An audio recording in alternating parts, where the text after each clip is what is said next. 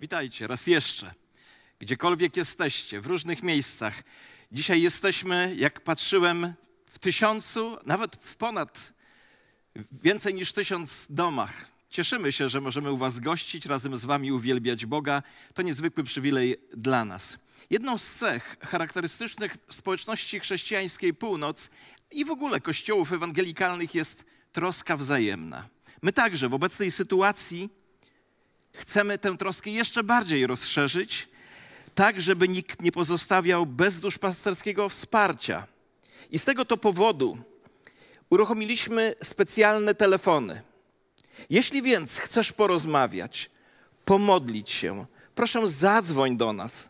Nasi duszpasterze od jutra będą dyżurowali w godzinach przedpołudniowych i popołudniowych. Numery telefonów do naszych dusz, duszpasterzy do rozmów duszpasterskich znajdziesz na naszej stronie internetowej. A teraz, zanim do słowa przejdziemy, po prostu się pomodlimy o to, żeby Duch Święty działał w naszych sercach. Panie Boże, prosimy dzisiaj, byś otwierał nasze serce na to, co Ty masz do nas do powiedzenia.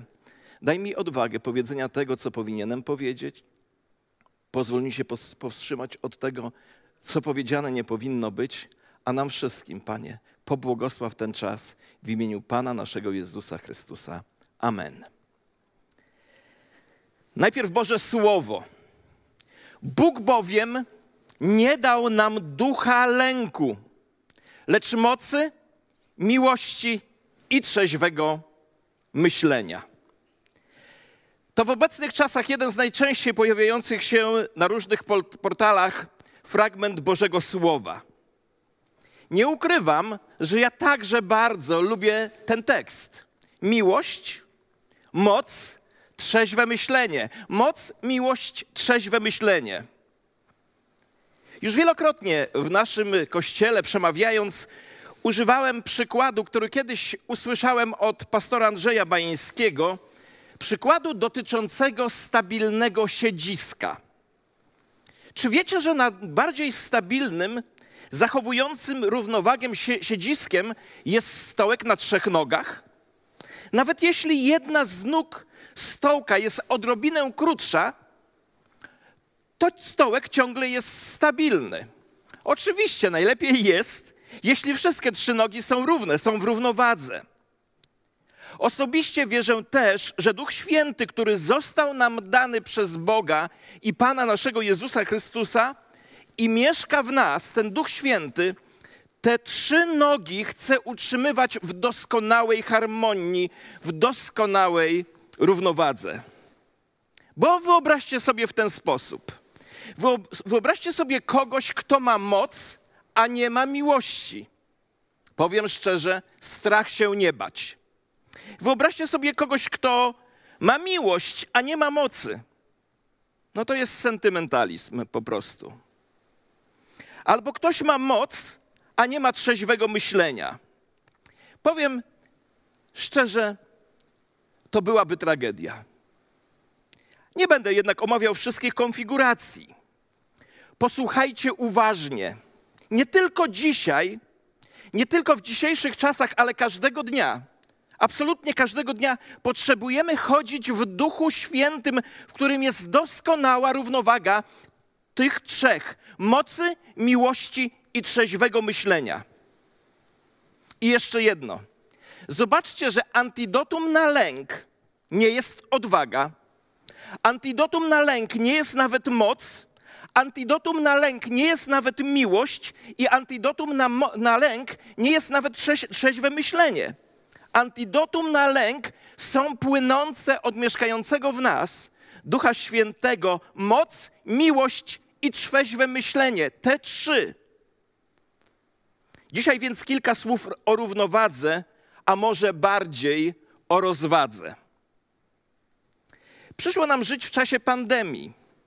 To jest dla nas, dla naszego pokolenia nowe zjawisko. Nikt z nas do tej pory nie miał takiego doświadczenia.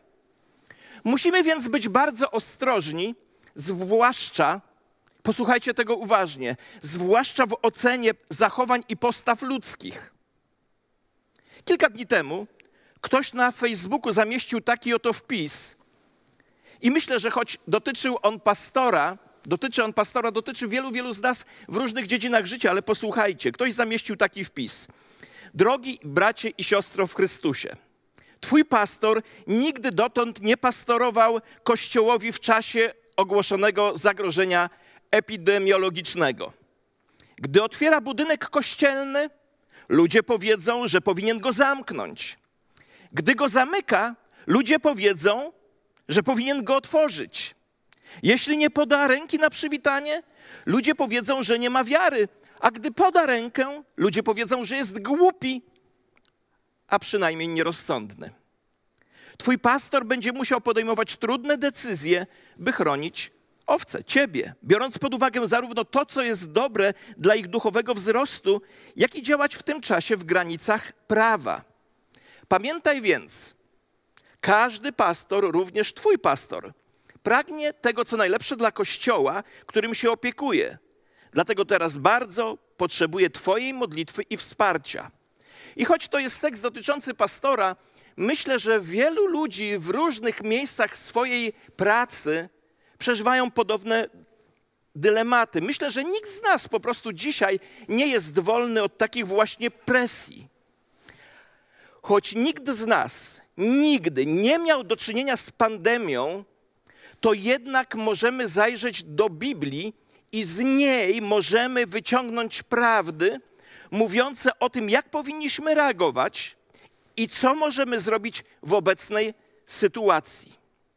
Mam nadzieję, że choć trochę uda mi się w tym nauczaniu zachować właściwe proporcje pomiędzy mocą, miłością i trzeźwym myśleniem. Nie będzie to łatwe, módlcie się, ale mam nadzieję, że uda mi się zachować takie proporcje. Ale zacznę od końca i temu tematowi poświęcę najwięcej uwagi. Zacznę od końca, czyli od trzeźwego myślenia. I pierwszy punkt mojego nauczania na, dzisiejszy, na dzisiejszą niedzielę i na ten czas dzisiejszy brzmi: zachowaj roztropność i zdrowy rozsądek. Biblia mówi, że ludzi rozsądnych wieńczy wiedza. Zacząłem od tego, od rozsądku, ponieważ sam jestem rozdarty pomiędzy myślą. Posłuchajcie, jaką. Ponieważ Najwyższego uczyniłeś swoim mieszkaniem, nie spotka cię nic złego, ani żadna plaga nie zbliży się do namiotu twego.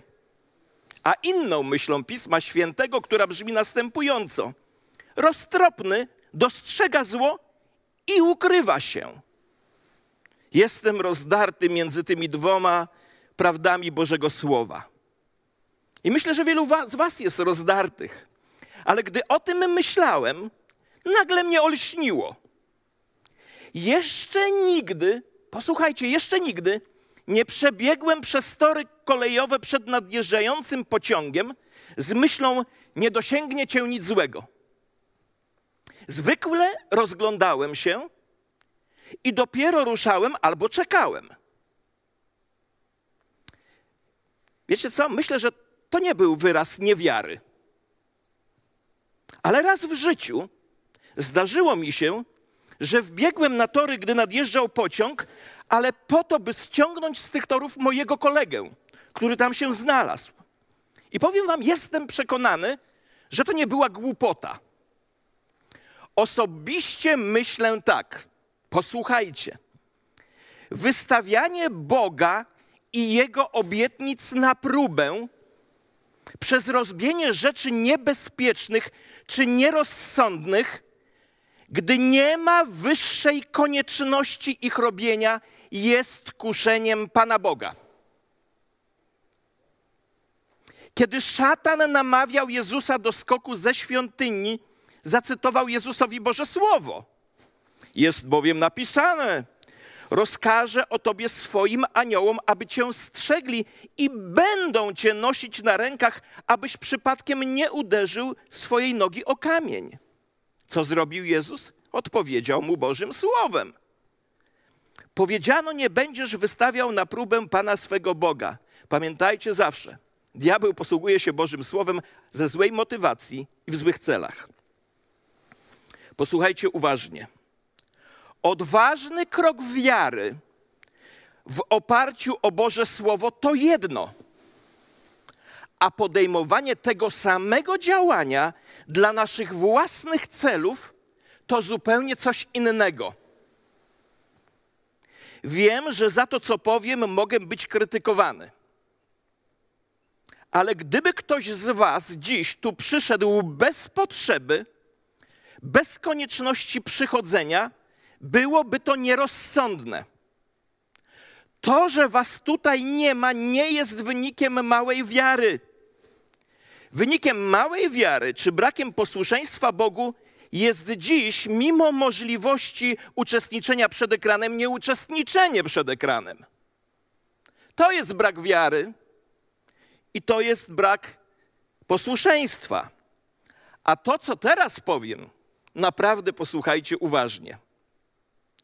To, że tu dzisiaj na Elektronowej 10 w Warszawie jest cała grupa ludzi, by nabożeństwo mogło mieć miejsce i by transmisja mogła się wydarzyć, nie jest efektem głupoty czy braku rozsądku. Rozumiemy, że w tym momencie po prostu tak powinno być. Dotarło do mnie, że nie ryzykujemy więcej, ja nie ryzykuję więcej niż kasjer, który mnie dzisiaj obsługuje w sklepie czy w aptece, czy lekarz, który mnie przyjmuje na sorze, czy pielęgniarka, która mnie posługuje, czy śmieciarz, który wywozi moje śmieci. I powiem Wam jeszcze, że ci, którzy dzisiaj tutaj są, nie są wcale większymi bohaterami wiary niż Wy przed ekranem i co ważniejsze, potwierdzą mi zaraz kiwaniem głowy, wcale nie czują się od Was bardziej wierzącymi. Tak? Pamiętajcie, kochani, przed telewizorami, komputerami, ci, którzy będziecie odsłuchiwać, że pra- pamiętajcie, że prawdziwi bohaterowie wiary nie muszą trąbić w internecie wszem i wobec, że są lepszymi wierzącymi. Prawdziwi bohaterowie wiary nie muszą też trąbić wszem i wobec, że inni wierzący są tchórzami, ludźmi religii, czy jak ostatnio słyszałem, pragmatyzmu. Prawdziwych wierzących w każdej sytuacji można poznać po miłości wzajemnej. A miłość, jak wiecie, cierpliwa jest, życzliwa jest, nie zazdrości i się nie przechwala. I nie unosi się pychą. A dalej sobie możecie dotykać. Jeszcze jedna ilustracja w Ewangelii Jana, z Ewangelii Jana. Czytamy tam taką historię, że podczas pewnej rozmowy Jezusa z faryzeuszami, nie tylko uczonymi w piśmie, stało się coś takiego. Wtedy chwycili za kamienie, aby rzucić w niego, w Jezusa. Posłuchajcie, co zrobił Jezus. Sprawdzałem to w różnych przykładach, w greckim, w żydowskim komentarzu do Pisma Świętego. Jezus jednak ukrył się i wyszedł ze świątyni. U, ukrył się i wyszedł ze świątyni. Zachowanie Jezusa w tej sytuacji jest bardzo interesujące. Wiecie, mógł dokonać cudu, mógł sparaliżować tych ludzi, mało tego, mógł ich nawet zabić. A co on zrobił? Ukrył się. Prześlizgnął się przez tłum i uciekł. I to nie było tchórzostwo. Mnie ta historia uczy, że w przypadku braku jasnego Bożego prowadzenia czy jasnego Bożego przykazania, by robić inaczej, po prostu działamy roztropnie. Rozumiecie chyba? Po prostu działamy roztropnie. Nie działamy w przypuszczeniu, nie działamy w domniemaniu, bo domniemanie często opiera się na naszej subtelnej dumie. Wiara zawsze działa jako pokorne posłuszeństwo. Jakie więc praktyczne rzeczy możemy zrobić w obliczu obecnej pandemii? Po pierwsze, posłucha, posłuchać wskazówek służb sanitarnych i medycznych, trzymać się zaleceń władzy. Lekarze i władze rządowe udzielają wskazówek. Jako ludzie wierzący jednak kontynuujemy nasze życie, ale kierujemy się trzeźwym myśleniem, którego udziela nam Duch Święty, który jest w nas. Unikajmy więc dwóch skrajności. Bo jedną z nich jest postawa, która mówi: Ponieważ jestem dzieckiem króla, nie muszę tego wszystkiego przestrzegać. To jest postawa lekceważenia. A druga skrajność to panika. A przecież Bóg nie dał nam ducha lęku. Posłuchajcie wiary Dawida z Psalmu 27. Pan moim światłem i moim zbawieniem, kogo mam się bać? Bo on w dniu niedoli schowa mnie w swym szałasie ukryje w zaciszu swojego namiotu. Nie musimy reagować na problemy w taki sam sposób, jak reaguje świat. Bóg jest z nami. Jeśli będziemy patrzeć na Niego jako na nasze źródło i ochronę, wszystko będzie dobrze. Bóg zrobi swoje, a ja i Ty zrobimy swoje. Jeszcze raz wrócę do tekstu, który cytowałem tydzień temu, ale zacznę od tego, jak on się zaczyna. Jeśli Bóg domu nie zbuduje, nie zbuduje, budowniczy się trudzą na próżno. A jeśli Bóg dom zbuduje, to w tym momencie wielu wierzących mówi, to budowniczowie nie są potrzebni. Nie! Jeśli Bóg dom buduje, to budowniczowie są potrzebni i Bóg ich używa. Chyba nikt nierozsądny nie myśli, nie, nie myśli w ten sposób. Jeśli Bóg mojego domu nie zbuduje, to ja. Ale jak Bóg zbuduje, to ja już kupiłem działkę, niech on tam buduje. Bóg się posługuje ludźmi. To samo dotyczy, jeśli Pan nie strzeże miasta, daremnie czuwa stróż. Ale to nie jest nauczanie, które brzmi, nie muszę niczego pilnować, bo Pan czuwa. Nie. Jeśli Bóg buduje dom, to nie buduje go tak, że niepotrzebni są budowniczowie. Jeśli Bóg strzeże miasta, to nie strzeże tak, że niepotrzebni są stróże. Ale to jest, nie musicie się z tym zgadzać, ale zachęcam do przemyśleń. Inaczej mówiąc, nie musimy reagować na problemy w taki sam sposób, jak reaguje świat, bo Bóg jest z nami. I jeszcze raz to powiem, jeśli będziemy patrzeć na Niego jako na nasze źródło i ochronę, wszystko będzie dobrze. Bóg zrobi swoje, a Ty rób swoje. Po pierwsze więc zachowaj roztropność i zdrowy rozsądek, pamiętając, że nie dał nam Bóg ducha lęku, ale trzeźwego myślenia. To pierwsze. A po drugie, szukaj Pana, zbliż się do Boga. Każdy kryzys jest wezwaniem do poszukiwania Boga. Każdy kryzys jest wezwaniem do zbliżenia się do Boga. Wiecie, to widać w wielu historiach, zwłaszcza Starego Testamentu, w historii Izraela. Izrael był Bożym wybranym ludem, ale czasami w swojej historii zdarzało mu się zapominać o Panu Bogu. Wówczas Bóg w swojej miłości do nich i w swojej tęsknocie za nimi dopuszczał różne sytuacje w ich życiu, które najczęściej były zwykłą konsekwencją tego, jak żyli i co robili. I Bóg dopuszczał to, że, te, że doświadczali konsekwencji, po to, żeby znów nawrócili się do Niego, znów zwrócili się do Niego. Wiecie, mam kolegę, który mówi tak, Krzysiek, ja jak w związku z tym, że palę papierosy, nie będę miał pretensji do Pana Boga, że sprzedaży mi się rak płuc. No po prostu to jest konsekwencja i do widzenia. Tak ten świat jest stworzony. Powinniśmy dzisiaj modlić się o Bożą mądrość i ochronę. Powinniśmy spojrzeć na Boga i na zwycięstwo i nie zakładać tego jednego, że sobie bez Niego poradzimy, bo bez Niego sobie nie poradzimy. Ta sytuacja nam o tym mówi wyraźnie. Bez Boga sobie nie poradzimy. Posłuchajcie słów, które Bóg powiedział do króla Salomona o modlitwie właśnie w co zbudowanej świątyni. Bóg powiedział tak do Salomona: Jeśli zamknę niebo, żeby nie było deszczu, jeśli rozkażę szarańczy, aby pożarła ziemię, uwaga, jeśli też ześlę zarazę na swój lud, na swój lud, i jeśli mój lud, który jest nazwany moim imieniem, ukorzy się, będzie się modlić, szukać mojego oblicza i odwróci się od swoich złych dróg, wtedy wysłucham go z nieba, przebaczę mu grzechy i uzdrowię jego ziemię. Musimy więc się modlić, zbliżyć się do Boga. Dlatego dziś nawet cytowaliśmy to słowo: Nie troszcie się o nic, ale we wszystkim przez modlitwę i prośbę z dziękczynieniem niech wasze pragnienia będą znane Bogu.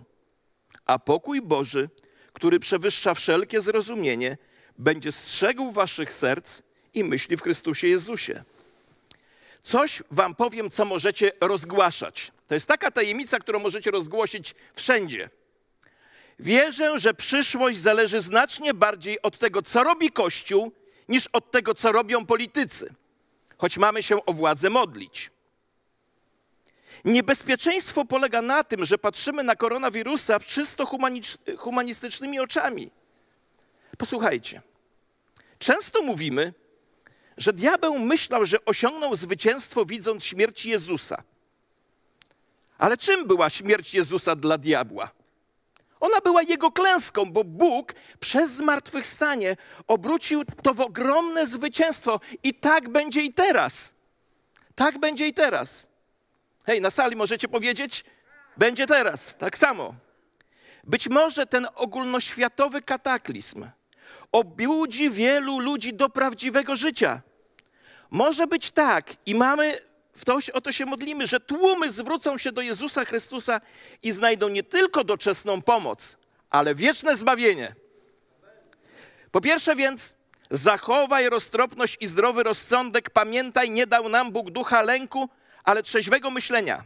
Po drugie, szukaj Pana, zbliż się do Boga. Pamiętaj, że nie dał nam Bóg ducha lęku, ale miłości, bo Bóg jest miłością, zbliżając się do Niego, zbliża się do miłości. I po trzecie, bardzo krótko, Zaufaj Bogu. Kiedy chodzimy w światłości, jesteśmy otoczeni Bożą ochroną. A wiemy, że kochającym Boga to jest tym, którzy są powołani zgodnie z Jego planem, wszystko służy ku dobremu. Kochani, Bóg jest w stanie odmienić każdą sytuację i obrócić ją ku dobremu. Nie tak dawno braliśmy lekcję w naszym kościele z życia patriarchy Józefa. Pewnie pamiętacie.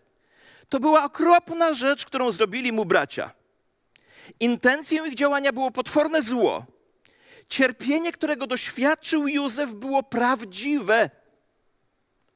Tak jak dzisiaj, cierpienie wielu ludzi jest prawdziwe, ale Bóg użył nawet tego i zrealizował swoje zbawcze cele. A pod koniec historii Józef powiedział braciom: Obmyślaliście zło przeciwko mnie, ale Bóg ale Bóg obrócił to w dobro. A potem Józef dodał, dlaczego Bóg zło obrócił w dobro. Posłuchajcie, to jest niezwykłe objawienie. By zachować tak wielki lud. Posłuchajcie uważnie. Bóg zawsze stara się ocalić to, co utracone. Jeszcze raz. Bóg zawsze stara się ocalić to, co utracone. Ufajmy Bogu, że nas ochroni i naszych bliskich. Ale módlmy się także o Boże miłosierdzie dla zgubionych, bo Bóg nie chce, aby ktokolwiek zginął. Jeśli jakiś kryzys powoduje, że ludzie zwracają się do Boga i otrzymują życie wieczne, wydobywa się z niego coś bardzo dobrego. Szukamy Pana, zbliżamy się do Boga dla Jego miłosierdzia, ochrony i uzdrowienia. Ale posłuchajcie uważnie. Jednocześnie wiemy, że najważniejszą kwestią dla każdego jest to, gdzie ta osoba spędzi wieczność. Wiecie, co się stało, gdy wybuchła epidemia Wuhan w Chinach? Chrześcijanie zaczęli wychodzić na ulicę, głosili Chrystusa, robili to, czego inni bali się robić. Wiecie, bardzo często w trudnych czasach ludzie stają się bardziej otwarci na słuchanie Słowa Bożego, na słuchanie o Bogu. Powiem teraz coś bardzo dla równowagi z bojaźnią, ale z odpowiedzialnością. Posłuchajcie tego uważnie. Kiedy nadchodzą tak wielkie możliwości głoszenia Ewangelii, to prośmy Boga, by w swej łasce sprawił, by nasze własne instynkty samozachowawcze ustąpiły miejsca pilności głoszenia Ewangelii zgubionym. Mówię to z wielką powagą. Kiedy nadchodzą tak wielkie możliwości głoszenia Ewangelii, to prośmy Boga, by w swojej łasce sprawił, by nasze własne, bardzo ważne, i ich nie odrzucamy, instynkty samozachowawcze ustąpiły jednak miejsca pilności głoszenia Ewangelii zgubionym. Posłuchajcie uważnie odkryłem, że dziś dla mnie i dla Ciebie jednym z najważniejszych pytań nie jest pytanie, czy ja przeżyję tę pandemię. To nie jest najważniejsze pytanie. Wiecie, jakie jest ważniejsze pytanie od pytania, czy ja przeżyję pandemię? O wiele ważniejszym pytaniem jest pytanie, czy jestem dziś w centrum Bożej woli. Słyszycie? czy jestem dziś w centrum Bożej woli. Bo kiedy jesteśmy w centrum woli Bożej, nie ma się czego bać. Jeśli wypijesz śmiertelną rzecz, nie wyrządzi ci krzywdy, powiedział Jezus. Obietnica ta jest dana w kontekście głoszenia Ewangelii, takiego właśnie wbiegania na tory, żeby kogoś wyciągnąć, a nie po to, żeby sobie igrać z Bogiem. Żmija jadowita nie zrobi tobie krzywdy. Przykład apostoła Pawła znacie. Ale nie wepchał ręki do gniazda ze żmijami, żeby się popisać. A co ważne, posłuchajcie, co ważne, jeśli jesteś w centrum Bożej woli, uwaga, umrzesz we właściwym czasie. Co mogę jeszcze dodać? Ufaj Panu z całego serca i nie polegaj na własnym rozumie. Zważaj na Niego na wszystkich swoich ścieżkach, a On będzie je prostować. I pamiętaj również to. Tak bowiem mówi Pan Bóg Izraela. W ciszy i w ufności będzie wasza moc. Po pierwsze, zachowaj roztropność i zdrowy rozsądek, pamiętając, że nie dał nam Bóg ducha lęku, ale trzeźwego myślenia. Po drugie, szukaj Pana, zbliż się do Boga. Pamiętał, pamiętaj, że Bóg nie dał nam ducha lęku, ale miłości, bo Bóg jest miłością, więc go szukaj, zbliżaj się do Niego. I po trzecie, zaufaj Bogu, pamiętając, że w ciszy i ufności będzie Twoja moc. Chrześcijanin to człowiek miłości, mocy i trzeźwego myślenia. Chrześcijański Kościół to Kościół mocy, miłości i trzeźwego myślenia. Tego sobie życzę, takiej równowagi, chodzenia w mocy, w miłości i trzeźwym myśleniu, czyli chodzenia w Duchu Świętym. I tego chodzenia w Duchu Świętym Wami sobie życzę. Pochylmy nasze głowy w modlitwie. Panie Boże, dziękuję Ci, że Ty dajesz swoje słowo we właściwym czasie.